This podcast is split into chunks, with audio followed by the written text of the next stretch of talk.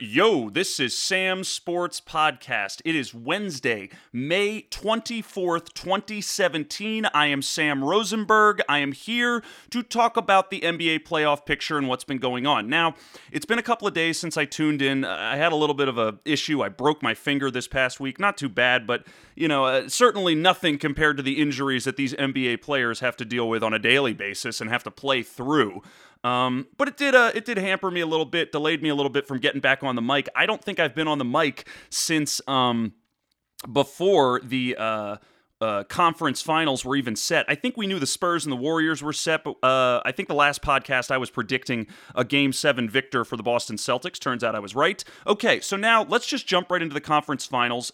As of now, Let's already jump back into Warriors Spurs. Golden State Warriors swept the Spurs in four games. Um, you know, hail to the uh, San Antonio Spurs. They put up a heck of a fight. They tried as hard as they could, but let's break down what happened, okay? Kawhi Leonard got hurt. He rolled his ankle at the end of that second round series against the Houston Rockets. He ended up sitting out a game. He sat out the clinching game six. That was when LaMarcus Aldridge kind of did all the work himself, even without Tony Parker on the court.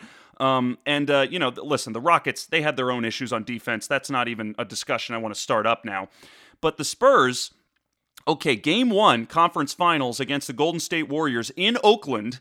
Okay, the Spurs went up by 25 points and they were absolutely dominating. This game was on Mother's Day Sunday. It was a nationally televised game, and the Spurs pretty much took the entire game by storm. They pushed around the Golden State Warriors. They were playing tenacious defense on them.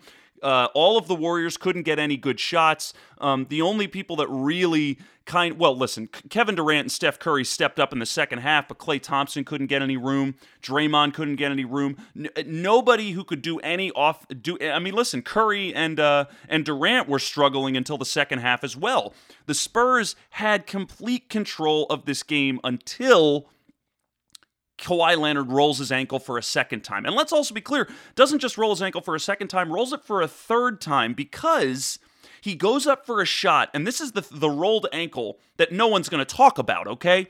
He goes up for a shot, hits the shot, and as he's stepping backwards, he actually tweaks his ankle just slightly while stepping on his teammate's foot. Like his teammate who was on the bench, he just stepped backward a little too much and sort of tweaked his ankle by stepping on his teammate's foot. And he looked a little gimpy, but he walked it off and he kept playing. Then, about two plays later, that's when he goes up for a three pointer and, and comes down right on Zaza Pachulia's foot rolls his ankle terribly, limps off the court, and we do not see Kawhi Leonard for the rest of the Western Conference Finals, essentially sealing the fate for the Spurs in that series.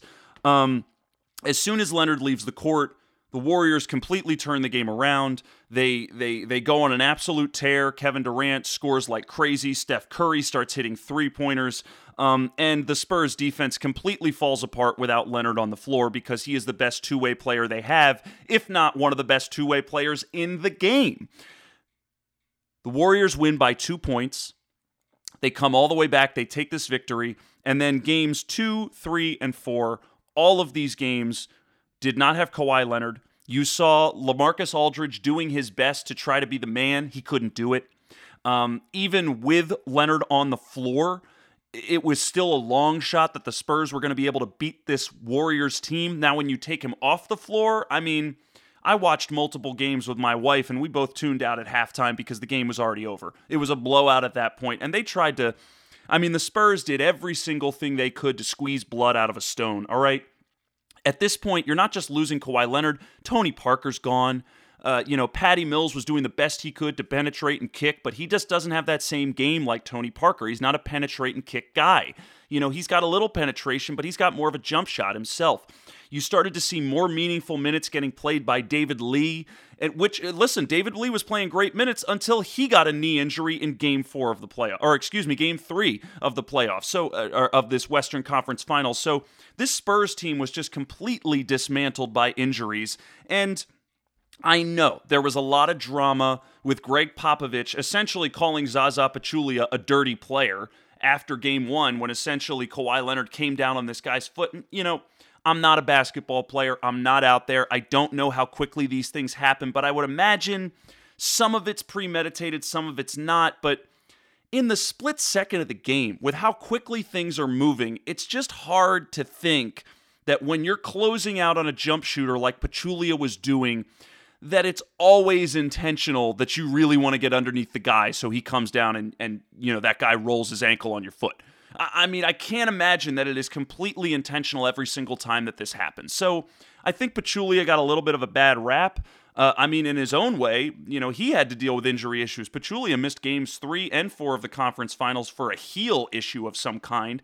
But thankfully, JaVale McGee played amazing minutes. JaVale McGee has been an absolute find for the Golden State Warriors this year, specifically from an offensive standpoint. I don't think they ever saw him being this, you know, rim rattling alley oop machine that he's become for the Warriors team. And, you know, he's really found himself to be a great post presence for them.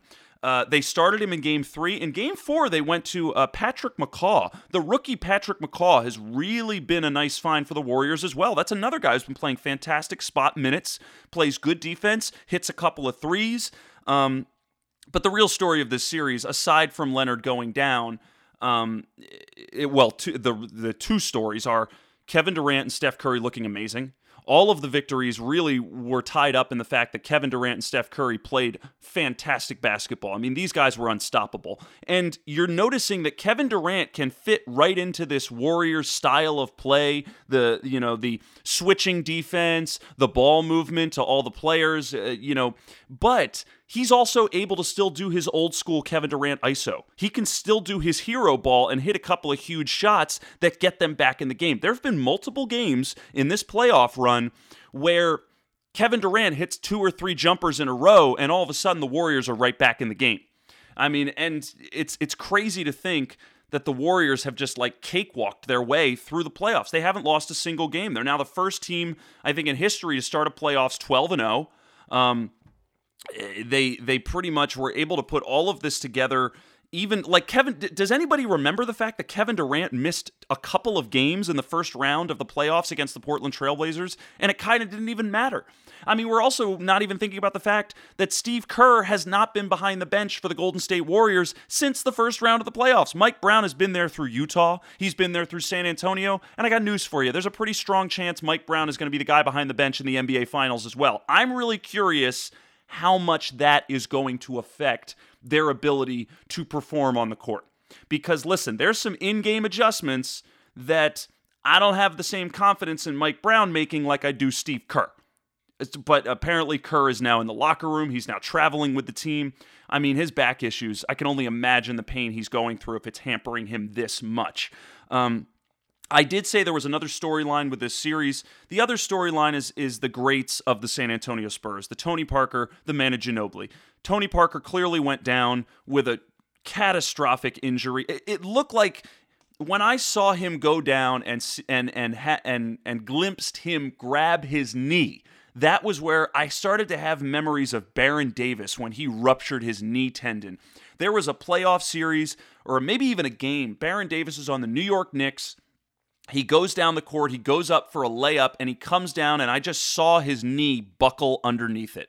And he collapsed in a heap on the floor, and he never played another minute of NBA basketball ever again. I know he said he wanted to come back, he wanted to recoup. Maybe he can come back right now, but the guy is way too up there in age. We're past that. That's the kind of feeling I saw, I, I felt when Tony Parker went down with that injury. This is an injury it's not going to take an offseason to recover from. Tony Parker is up there in age. I mean, he's going to miss a considerable portion of next season, if not, if not this, if not have this injury be career ending. So that's a storyline. And then Ginobili. Ginobili, you know, it's become clearer and clearer. There's a very real chance Ginobili's not coming back next year. That this might be his last hurrah and that he's going to retire. So in game four of the conference finals, Gregg Popovich starts Ginobili. You know, this the the ultimate sixth man of the year comes out on the starting lineup. And when Parker was down and when Kawhi Leonard essentially was down, Ginobili started to be the most exciting part of this Spurs team. He started to be the guy they were really leaning on. There was a couple of games in this conference final series where Ginobili was the leading scorer on the team because we need to talk about LaMarcus Aldridge, okay? I don't know if this is working out. Last year, there was some excitement. He played great basketball, but he did not perform well this season. He underperformed, and I think i I said this on other podcasts before. I think some of it got masked and hidden by how well Kawhi Leonard was playing. Kawhi Leonard was so good, it was a little hard to see the flaws in LaMarcus Aldridge's game. But that really came front and center as soon as Leonard left the court because there were a few games where Aldridge in this conference final series was really relied upon to be the man for this Spurs team, and he couldn't do it. He just couldn't do it. And the thing that was really discouraging is that I know Aldridge has never particularly been the greatest post player. That hasn't been his game. He's not a post guy. I get it. But he's a turnaround. He is a pick and pop player. This is a guy, you get him the ball in his spot, he's going to hit a jump shot. He was missing those jump shots in this series. And, you know, now I'm starting to sit here and think he's got another year with this Spurs team next year, and then he's got a player option for the year afterwards. He might be on this Spurs team only one more year, and then they might try to move him. I mean, they might try to trade him next year. And especially you've got a lot of uncertainty and a lot of question marks going into this offseason with the Spurs. Patty Mills is a free agent. You know, Ginobili and Parker. Listen, even if they are under contract, are either of them going to come back next year? And, you know, I was listening to another show today that talked about how you can do everything you want to Popovich and his culture and his coaching, but sooner or later, you still need talent on this team. And Kawhi Leonard is that talent. I think LaMarcus Aldridge was expected to be that talent, but you know, you take Parker away, you take Ginobili away, all of a sudden you're looking at the young guys. You know, Danny Green is a, Danny Green is a rotational player. He's not a superstar. You need to start looking at guys like Kyle Anderson, guys like Dejounte Murray. Like, are these guys really ready for prime time to lead a Spurs team to another 60 win season? I don't know. I don't know. So let's hope they uh, they get another. Uh, let's hope they look to the draft and are able to produce a nice draft pick this year. Um, but listen, it was a great run for the Spurs. It doesn't surprise me one bit that the Warriors were able to dismantle them. I had a feeling the Warrior. I thought it was going to be a six game series. Turns out I was wrong. I mean, I think everybody would have changed their tune after Kawhi Leonard went down. Um, but this Warriors team, man, they're just they're just clicking on all cylinders. They got everything going for them. You know, even Iguodala was a little hurt. He's back. Uh, you know, Zaza, I'm not too worried about this. Now, they're going to have nine days off before they start the NBA Finals. Zaza is going to be fine, okay? Shaun Livingston, David West, you know, even James Michael McAdoo. These guys are all going to be prepped and ready to go for this NBA Finals, and they're hosting Game One because they got home court.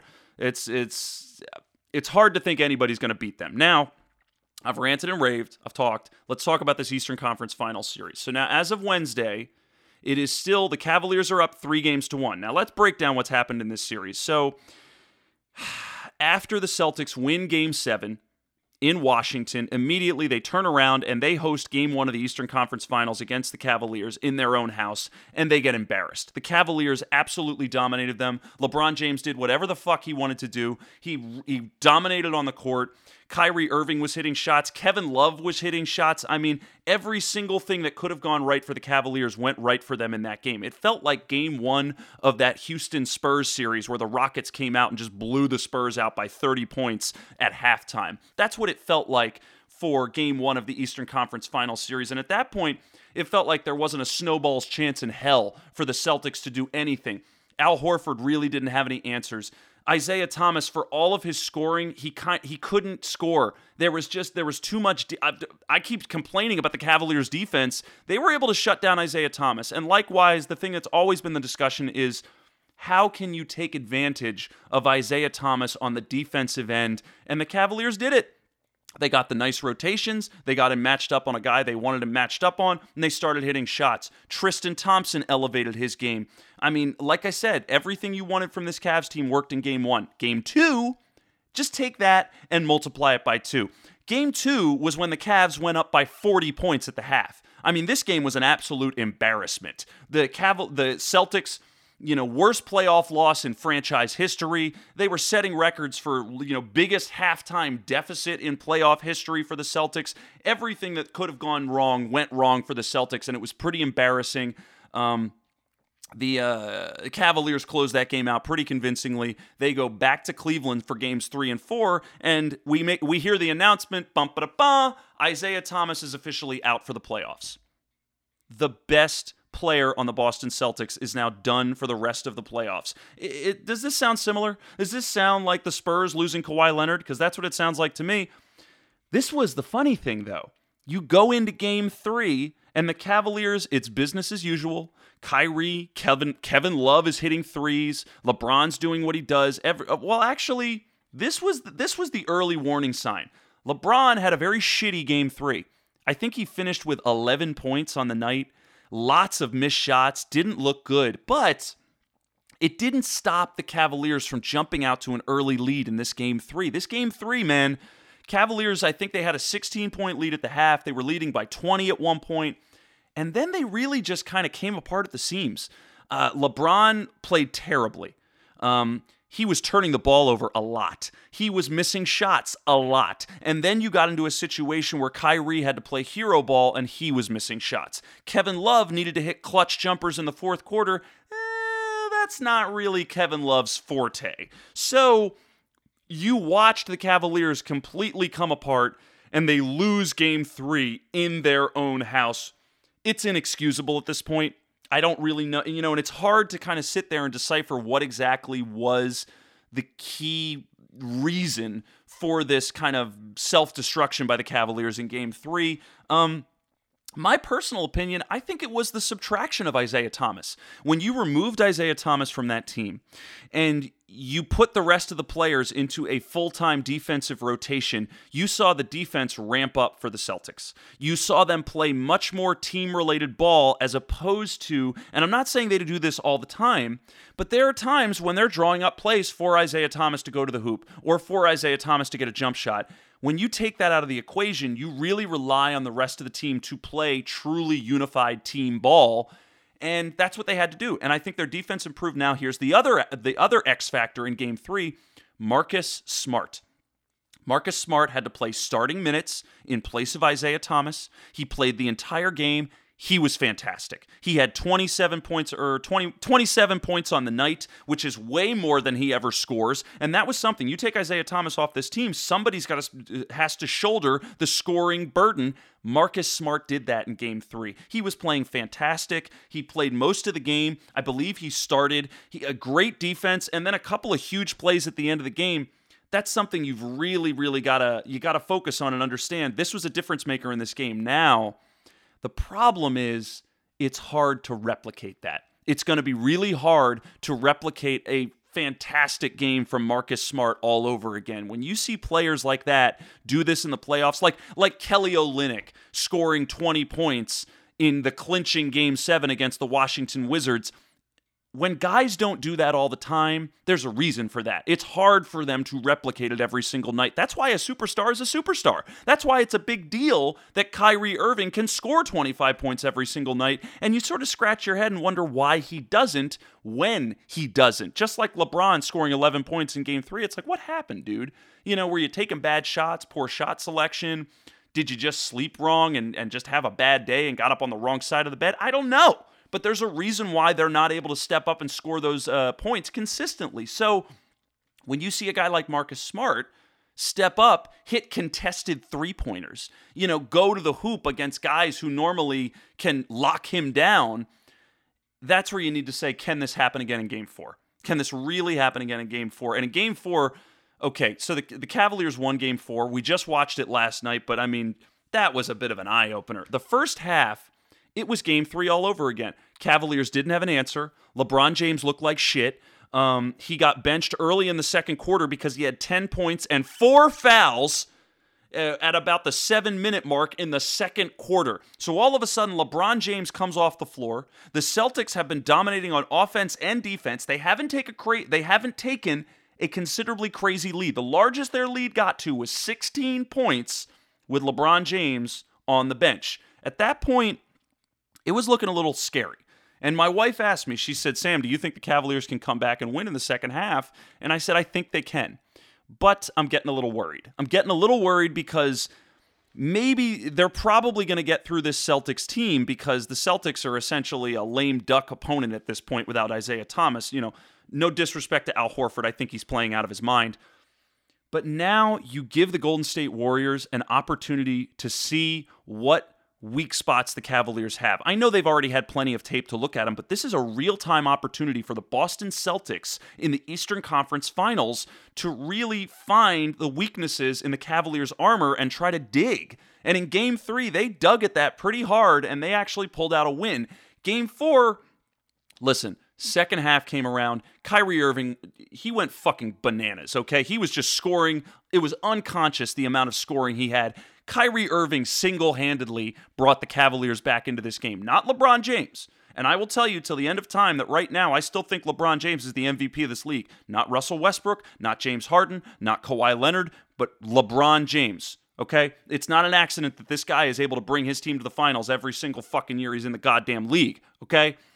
But he was not the reason they won this game. Kyrie Irving, who finished with 42 points on the night, he was the reason they won this game. He was hitting contested three pointers and he rolled his ankle and he rolled it bad. He went up for a shot and came down on Terry Rozier's foot and he rolled his ankle bad. I have no idea how on earth he stayed in the game. He came back out into the game and, and essentially hit a running layup and got the and-one foul after his ankle was rolled. And then a next possession he hits a he hits a three-pointer. I was sitting there going, how is he even able to move at this point?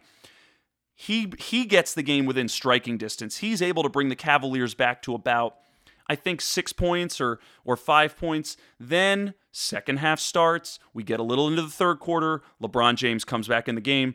LeBron James takes over. Uh, well, he doesn't completely take over, but I mean, he started to play very aggressively, especially for a guy who had four fouls. He's going right to the hoop. Uh, they, they guarded him a few times with Jaylen Brown, and, you know, kudos to Jaylen Brown. He did the best he could, but there was a few moments where LeBron James just made him look like a young rookie fool. And LeBron, even with his four fouls, he ends up finishing with 35 points. There's a couple of times where LeBron is just looking around and then takes a contested jumper, splash. There's a couple of times LeBron's thinking about passing the ball, takes a three pointer, splash. His his scoring touch was back, saw the ball go back into the hoop, and just all of a sudden he was back in he was back in action again. And uh, they they didn't really have anything to do. And and Kyrie Irving didn't slow down at that point either. the thing I gotta mention though is this this LeBron no dunk that happened. You know, for all of the greatness that we say about LeBron, I mean, yeah, I do think he's the greatest. I think he's probably edging ahead of Michael Jordan at this point. I, I got to throw it out there. I'm saying that. I watched Jordan. I was around during Jordan's heyday. I did see some of it. I was young, but I went to a few games, and I'm going to come right out and say it. There was a game where it was the Sixers and the Bulls, and I was there with my dad, and Michael Jordan fell in my lap. He literally was diving for a ball, went into the stands, fell in my lap.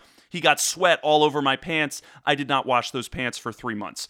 Um, but I've seen Jordan, LeBron James, holy fucking shit, okay? This is some ma- this is amazing basketball that he's playing right now. But okay, so last night it's a one-point game at this point. The Cavaliers have dragged it all the way back to a one-point game. They're losing by 1. Celtics take a shot Kevin Love gets the rebound, and now Kevin Love has gotten into the habit of being the quarterback of the NBA. He'll get a rebound, and then he'll throw a transition pass all the way down the court to a streaking offensive player, be it a LeBron James, be it a Tristan Thompson, be it a Kyrie Irving. He's been getting in the habit of doing this. LeBron streaking down the court. Kevin Love launches the ball all the way down the court. LeBron gets it. It's a wide open dunk. He goes up for the tomahawk slam and he misses the dunk. He clanks it off the rim. It doesn't go in. They don't get the lead, and the ball and the Celtics get the rebound and go right back down the court. Whoo! Don't fake funk on a nasty dunk, man. I'm telling you that right now. It was a real, like, for all of the brilliance of LeBron James, it was a very humanizing moment because it also felt like, you know, it felt like that was the moment when they were going to come apart because then the Celtics went down to the other end of the court and they get a three point play. And all of a sudden, the Celtics go up by four as opposed to the Cavaliers going up by one. Now, in the grand scheme of things, this is all moot. Okay. The Cavaliers stormed back. They took the lead, then they took a considerable lead, and then they essentially just stepped on the throats of the Celtics and won the game by 13 points. LeBron had 30 some odd points, Kyrie had 40 some odd points. That's a done deal. Now they got to go back to Boston for game five. So we're going to have Game Five in Boston tomorrow night on TNT, uh, 8:30 Eastern, 7:30 Central. Um, I'm curious to see how Kyrie is going to play because uh, I I'm not crazy. I know these guys come out and play, but I saw that rolled ankle. It didn't look good. And maybe it wasn't as bad as it looked on TV, but either way, you know his ankle is going to be sore playing that game. Now, are they going to rest Kyrie so he can get rested for the NBA Finals? Or are they going to send him out there and play hard? I mean, knowing they'll probably send him out there and play hard because at this point I don't think the Cavaliers are messing around anymore. They they don't want to have another embarrassing game where they start to get exposed for their defensive issues cuz that's when you started to see the Cavaliers dig into their bench and start to be like, "All right, well, maybe we need to put Channing Frye out there. But Channing Frye is not any better at defense either. I don't know if you know, Kyle Korver's a decent defender, but I mean, guys like Iman Shumpert breathed life into the Cavaliers. Um, who's the other guy? Deron Williams. Deron Williams breathed some nice life into the Cavaliers. They play some solid minutes for this team. Now, interesting how Richard Jefferson, who was such a major cog of this Cavaliers team last year, you know, really hasn't been that much in the rotation this year. But I mean, whatever the, whatever works for you. So, NBA Finals, Warriors, Cavaliers. Um, it's going to start next Thursday, June 1st. So the Warriors are going to have a lot of time off to rest. Um, Cavaliers are probably, listen, if they finish game five on Thursday, that means they'll have a solid week to rest as well, which both teams are going to need. Um, you know, these guys, you know, even Kevin Durant, I can only imagine that devastating injury he got earlier in the season against the Wizards. I'm sure he's playing through it. I'm sure it's not that fun. So having extra days off to rest and be recuperated for this NBA Finals, listen, this is going to be the NBA Finals of the decade, baby. Third straight year of the Cavaliers and the Warriors. And this is probably the best Cavaliers team and the best Warriors team to see these guys go head to head. Woo! I can't wait, baby. Uh! Um, I'm throwing it out there. I'm picking the Warriors. I'm picking the Warriors in six games. I was thinking maybe the Warriors in five games, but I think I think the Cavaliers LeBron James has enough to pull a game out of his ass by himself. And I think maybe Kyrie probably has enough to pull a game out of his ass. Maybe not by himself. I think when Kyrie goes crazy, LeBron also tends to go crazy, and that's usually how they win it. Um, but I think it's enough to pull two games out against this Warriors team. But the defense, the defense is the biggest difference maker between these two teams. The Cavaliers are dicey on defense, and the Warriors are damn good on defense. This switching defense that the Warriors play, now that you've got Kevin Durant in the mix, and even better, you know, uh, I mean, do I call him a wing player? Do I call him a forward? I mean, he's essentially. I mean, they had Harrison Barnes in that position last year. And no offense to Harrison Barnes, but Kevin Durant is a bit of a step up. And he brings a lot more offensively as well. All of a sudden, where you know, Klay Thompson had to be this massive offensive powerhouse the last couple of years. You think about last year when Klay Thompson single handedly brought the Warriors back against that Oklahoma City Thunder team to win game six against the Thunder. Klay Thompson has been shooting terribly this playoffs, but nobody's noticed because Kevin Durant has picked up all the slack. Durant and Curry. I mean, that's pretty much everything that's going on with this Warriors team from an offensive standpoint. You know, sure, you're seeing contributions from other players, but the heart and soul of the offense right now is Durant and Curry. And I don't, I mean, who is really going to guard both of them on the Cavaliers? Now, I know Kyrie Irving is going to be all over Curry, and I think Kyrie Irving is actually a pretty good matchup for Curry. I think he plays some pretty solid defense against Curry. But who are you really going to put on Durant? You know, are you going to put LeBron James on Durant? Are you going to put Kevin Love on Durant. I mean, A, you can't put James on Durant the entire game. He's going to get exhausted playing both ends of the court, and you're going to need LeBron playing on the offensive end a little bit more on the defensive end. Um, and Kevin Love, not enough, not a good enough defender to throw against Kevin Durant. It's just not. He's not going to be able to stop him. And then you need to start thinking, all right, who are the other guys in this rotation for the Cavaliers that we can truly throw at Kevin Durant? Channing Frye, I mean, Kyle Korver. J.R. Smith, Iman Shumpert. I, I mean, Shumpert and Smith, eh, I mean, Korver, none of these guys are tall enough to handle Durant. I mean, he's just going to shoot over them. It's that's the thing that really scares me as you start to think you look at the matchups and with the defensive woes that the Cavaliers have had this season, I don't think they have enough depth and you think about how both of these teams have been stocking up to get ready for this finals matchup the Cavaliers, they still don't have that depth. You still really can't find it. I mean, are you going to, I mean, maybe Richard Jefferson. Maybe Richard Jefferson is the guy you're going to need to throw up against Kevin Durant. But again, you're getting into this realm of all of these older players going up against a guy like Kevin Durant who's going to chew them up and spit them out for breakfast. I just, um, I, and then I haven't even talked about Draymond Green. Who the hell are you going to throw at Draymond Green? I mean, Tristan Thompson's going to have his hand his hands full. I know. I think that's been the case in years past. You know, now's a time where you really sit there and go, "Wow, Cavaliers would really love to have Andrew Bogut right now." Cavaliers, you know what? Maybe they wouldn't mind having Timothy Mozgov right now, just someone to throw at at Draymond Green, somebody to just get out there and just to just take fouls, just to foul him, make it hard for him, you know. And then you can't sleep on Zaza either. Zaza's been playing fantastic basketball. I think the world has finally learned that Zaza Pachulia is a pretty darn good role player. I think they wanted to give him the short end of the stick when he showed up in Golden State, but it's just not the case, man. He's been playing great basketball. And then as soon as Draymond and Zaza go to the bench, you got to deal with David West. David West, man, tenacious player, hard player, gritty player, guy who can also listen. He hasn't been scoring an awful lot, but he can score and he can defend. And that's a guy that you're going to see get thrown at, you know, Kevin Love. You know, it's not comfortable for David West to come out to the perimeter and guard him, but he's going to have to get out there and do it. You know, and and the three point shooting of the Cavaliers might be some of the dangers for the Warriors, but I mean, they're switching defense. They're used to this shit.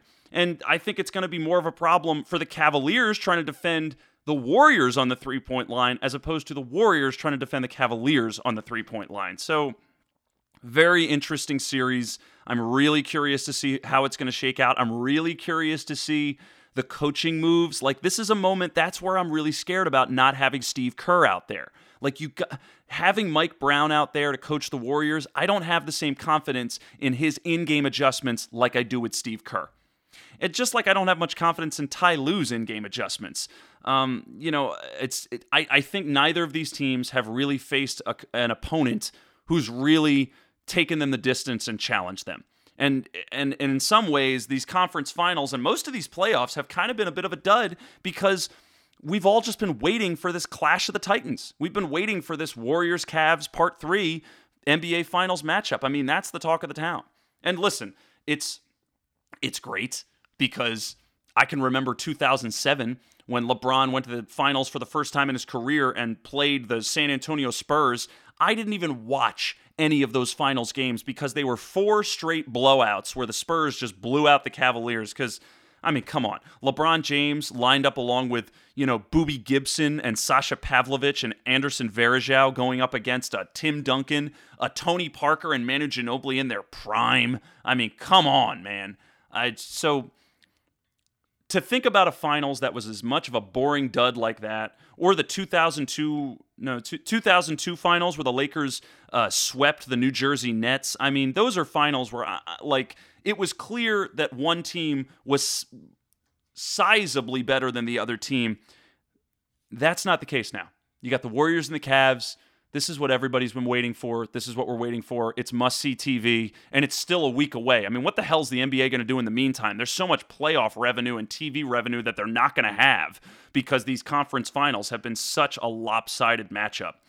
Uh, well, they got to figure it out. Um, that's all I'm going to say. I wanted to talk. Uh, I wanted to talk the conference finals. I wanted to talk preparation for the NBA finals. I can talk about the draft another point in time. I mean, listen, the the Celtics won, not a big surprise. Lakers got the two pick. My Sixers swapped with the Kings and got the three pick. That's that's promising. That's promising. I still think the Sixers, you know, they, they they're still in they're still in the running for another blue chip. I, I still want to see what Ben Simmons is made of, and I still got to see if Ben Simmons and Joel Embiid work together before I before I think they should be out of the lottery pick, you know, game. Uh, but that's a totally different podcast. I wanted to focus in on the playoffs this time around. Uh, that's all I got. Everyone, thank you very much for listening. This is Sam Sports Podcast. I'm Sam Rosenberg. Subscribe to Sam Sports Podcast on iTunes, Stitcher, and SoundCloud. Like my Facebook page, Sam Sports Station. Follow me on Instagram at Sam Sports Station. Follow me on Twitter at SmithFaceJones. It's a bit of an inside joke, but now I'm trying to make it public. Um, Email me with any mailbag questions you might have at samsportstation at gmail.com, S-M-A-S, S-P-O-R-T-S, S-T-A-T-I-O-N at gmail.com. I want to hear from you. Uh, but in the meantime, enjoy the basketball. There's going to be one more game tomorrow night. And uh, I'll be back on the horn soon uh, to talk more b-ball, uh, talk some NBA lottery stuff, and of course, I'll be back to talk some NFL football as well. You know, I got mad love for the Eagles and uh, my boy Shaka's New York Jets. Plenty of offseason moves to discuss, lots of teams to go over, lots of things that we got. Listen, we got to do something for summer. Aside from going to the beach and baseball, there's not much sports going on, so we got to make the most out of this summer. So Thank you very much for listening. Thanks for tuning in. I hope to ha- hear you. Uh, hear you. I hope to have everyone come back and take a listen soon. I will be continuing to do these until the end of time. There is plenty of sports. It's not stopping, and neither is Sam Sports Podcast. But enjoy the NBA playoffs, and until we meet again, take her easy. Bye bye.